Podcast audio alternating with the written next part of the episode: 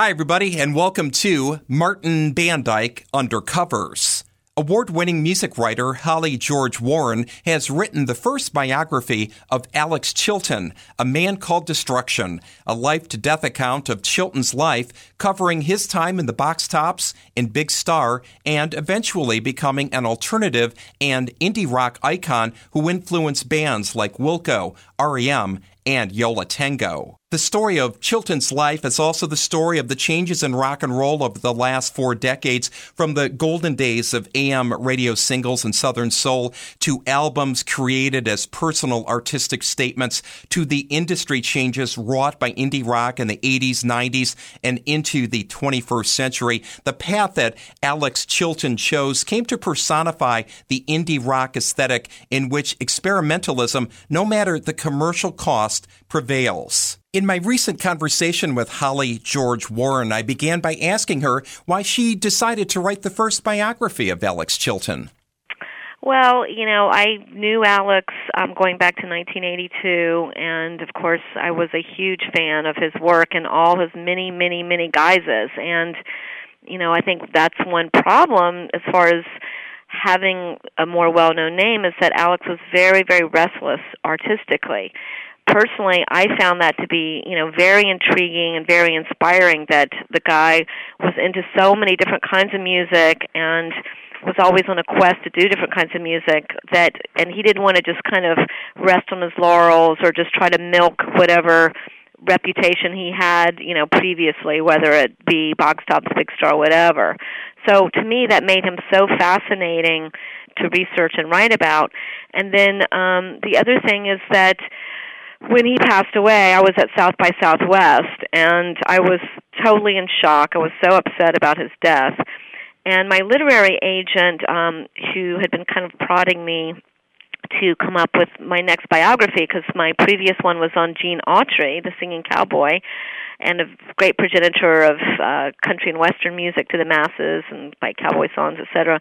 Um, she said, "Holly, this you've got to write about Alex. This would be, you know, a great way to help, you know, perpetuate his legacy. And and you know, and it turns out a lot of publishers thought it was a good idea. I was very heartened to find out that there was a great deal of interest in Alex from the publishing community. So I was able to get Viking, you know, Jack Kerouac's publisher, um, as my publisher and you know, I, I was thrilled about that. Um, the other little thing that was in the back of my mind was that way back in 1992, after I'd done a big interview with Alex for uh, this great magazine, no longer in existence, called Option, um, and I just started writing books at that point and passed along a couple that I'd worked on to Alex, and he called me kind of out of the blue to see if I'd be interested in doing a uh, kind of you know, he said it kind of a book of his crazy adventures on the road with the box tops that he wanted to write, and would I be willing to help him write that? And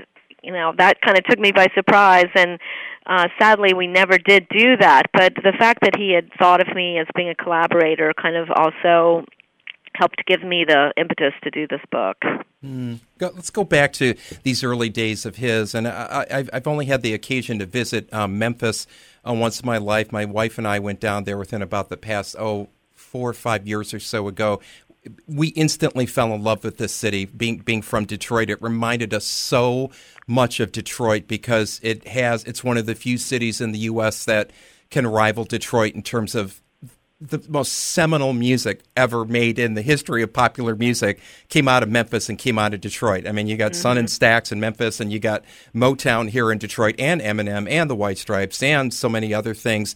And yet, uh, a city, you know, that struggled with, with a lot of issues, racial issues, extreme poverty. We we felt that when we were there, and yet it just had this beauty and soul to it. Talk, talk about the, the, the influence of Memphis on uh, the young Alex Chilton, and take us into him recording this incredible song, "The Letter," when he was a real young kid.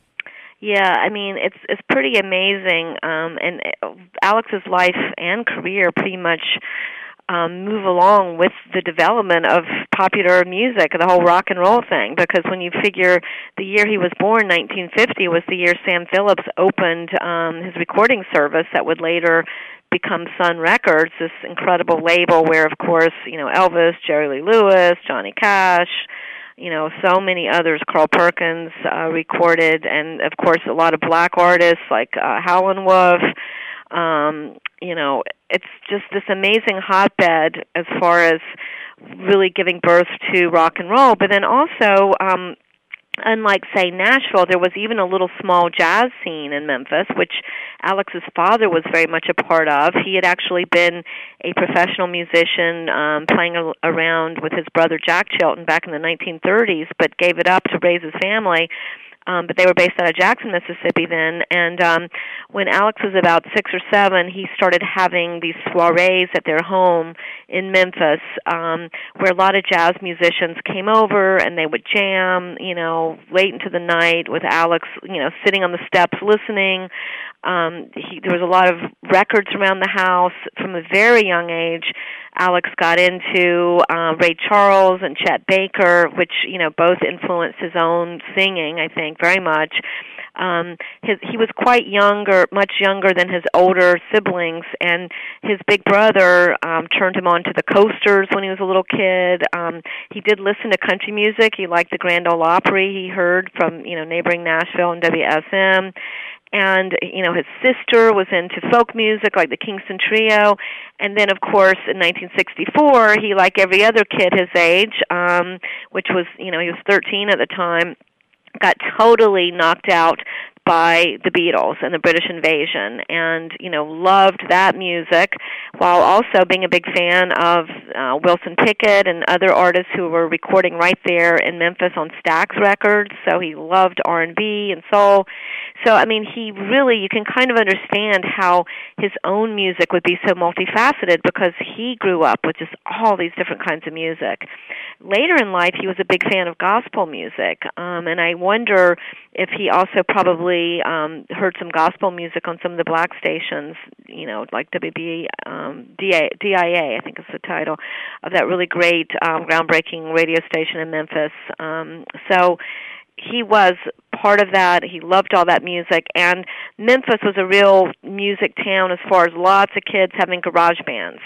And uh, so he started playing in a garage band when he was about 14, and by the time he was 15, he got um, offered a slot as the lead singer of a local band that was quite popular called the DeVilles, who were making quite a bit of money playing frat parties at you know like neighboring Ole Miss and places like that. And um, that was the group that went into American Recording Studio to cut a song by an unknown songwriter uh, from Springfield, Missouri, named Wayne Carson Thompson, produced by a first-time producer who had just moved up from Muscle Shoals and already had some hit songs that he had written, uh, Dan Penn. And of course, Alex had never been in the studio before, and that song was the letter, and just you know was exploded. Uh, they they was able to uh, sell the song to um, this guy named Larry Uttal, who was kind of a Jerry Wexler wannabe, um, who had a label called Bell Records that had already put out a great hit called "I'm Your Puppet." Oh yeah, uh, that was recorded there, uh, a soul song that was recorded in America. And so he just again as a fluke stopped in to see what else was going on, heard the song, and it's like we got to put this out um, when they told him it was these teenagers called the DeVilles, he's like, well, they got to come up with a different name. There's already another group called the DeVilles. So uh, Dan Penn apparently and the manager of the group kind of brainstormed and came up with the box tops based on like you know well you tear off the box top from cereal boxes and put it in an envelope and mail it with a letter to get a prize so so it was came up with that title just to tie it in with the letter being this song that they knew was going to be a big hit, and it was. It was the number one song in the country for a whole month in 1967. Wow! And there was a lot of incredible music coming out in '67. Yeah. Wow! For a yeah, whole month. the other chart toppers, you know, around the same time were "Ode to Billie Joe" oh. and uh, "All You Need Is Love" by the Beatles. So I mean, it was pretty phenomenal. And so here's Alex, all of 16 at this point, um, barely 16 you know drops out of 10th grade in high school and goes on the road and pretty much spends the next 3 years touring with the Box Tops or in the studio. Um even though the whole group played on the letter um, most of the subsequent recordings until the fourth album were done with the house band, which were these incredible players later nicknamed the Memphis Boys at American Recording Studio. But um but he and the group, you know, toured and were on double bills with like Buffalo Springfield and the Doors and you know just played all over the country. Mm, mm. Now, how did the Box Tops uh, transition into Big Star? How did that one group end? And then how did Big Star begin? And when did that happen chronologically? Well, you know, as the 60s were moving on, you know, Alex, of course, got caught up in the counterculture and playing these double bills with kind of the heavier groups and bands that were writing their own songs and doing, you know, what they wanted to do and were starting to get airplay on the new FM stations that were beginning to pop up. He started feeling very constricted being in you know what he considered kind of a teeny bopper you know pop band even though now listening back we hear you know those records really hold up they sound fantastic but you know it's hard to tell a teenager what to do. And uh he started getting tired of being told you know which songs to sing and how to sing and all that kind of stuff and really wanted to do his own thing. So he eventually quit the band um in february of 1970 and soon after that moved up to new york city and started just kind of woodshedding, working on his guitar playing and writing songs, and actually started going to open mic nights at little folk clubs around in the West Village, kind of incognito. No one realized it was this guy that'd been a hit, you know, uh, the lead singer of a hit band, and um, some of those songs that he wrote uh, while he was in New York would be on number one record, the first Big Star album, because uh, Chris Bell, who had already started a band uh, with Andy Hummel and Jody Stephens, um, had a different name. They were playing around and had made a demo tape that didn't really go anywhere. So they reconnected, and Chris had Alex, you know, come down and see them play the next time he was in Memphis. They hit it off. So basically he joined their band and they started cutting the songs that would be number 1 record and they ended up changing their name to Big Star as well. They started recording before they even had a name, but um they were pretty much left to do whatever they wanted at this very cool studio in Memphis called Ardent. Um where they made that first album and um Ardent had a little label that was going to be distributed by Stax Records, which of course as I mentioned before put out all these great soul records and mm. everything. At this point was really huge with Isaac Hayes. So um unfortunately the album when it came out did not get very good distribution because there was a bit of turmoil happening at that point at Stax. Um, they kind of fell in the cracks between AM and FM. You know, the FM stations thought they were too poppy to be played, and then the AM thought they were a little too weird to be played. So they really didn't get much airplay, and the fans that did discover the records could barely find them in record stores. So it was just this horrible situation where they made this incredible record and it just didn't, you know, have any success at all what happened to Alex Chilton. It sounds like a lot of not very good things uh, around this period of time where you're making these critically lauded albums and yet hard to find. No one knew about the music, and the band came to a close. And it sounds like he went through a, some really, really difficult times after that. Yeah, well, you know, Chris Bell was so discouraged and really had pretty much like a mental breakdown, and um, quit the band, and the band was pretty much going to break up um, after that. But what happened was, if you've seen the, there's a really great uh, documentary out about Big Star, I which have tells not, the I have not, I haven't seen that documentary. I got to track that down. Yeah, yeah, it's it's it's great, and it covers that there was this crazy uh, rock critics convention in Memphis that was organized by one of the PR guys at Ardent, and um, he was able to convince just the, the trio of Alex, Jody, and Andy Hummel to perform as Big Star for these rock critics from all over the country and even from the UK were in town and they just blew them away. They were so good that night that um they decided to go back and cut another record as Big Star. Alex had already been, you know, writing a bunch of new songs and cutting some tracks with other musicians that weren't actually in Big Star. So between those tracks and some new ones that they cut, there was another Big Star album called Radio City once again uh the band had bad luck with you know the labels even going more downhill as far as distribution. Um and then they tried to tour a little bit. They actually um played up in Michigan um in East Lansing. Oh. and they had a whole week booked at a club called the Brewery uh near the campus. And um unfortunately, not many people came out, but um, a, a rock critic for the local campus paper wrote a rave review, and the club, you know, fired them. But when his rave review ran, they they like hired they got hired back because he was afraid angry, you know, people would come knocking down the door like, where are they, you know. so sadly still not that many people came but they did do this little tour and they played up in you know cleveland and um just around, you know, places here and there. They played in Boston. They opened up for Badfinger, but the night before their equipment van was stolen, so they had to play on borrowed equipment. I mean, it was just like one kind of disaster disaster after the next. Mm.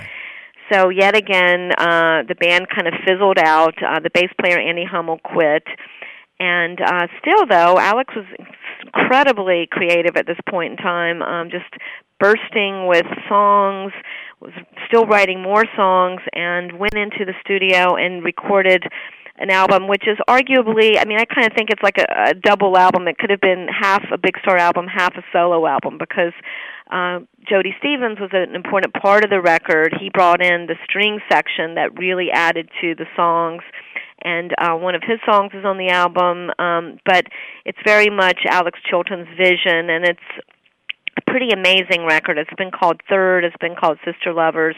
It was never even properly released after it was recorded because at that point Stax was out of business and um they could not even find a label that would put it out. They thought it was too weird and off, you know, just off the wall. So it languished for about 3 years before finally it it was released.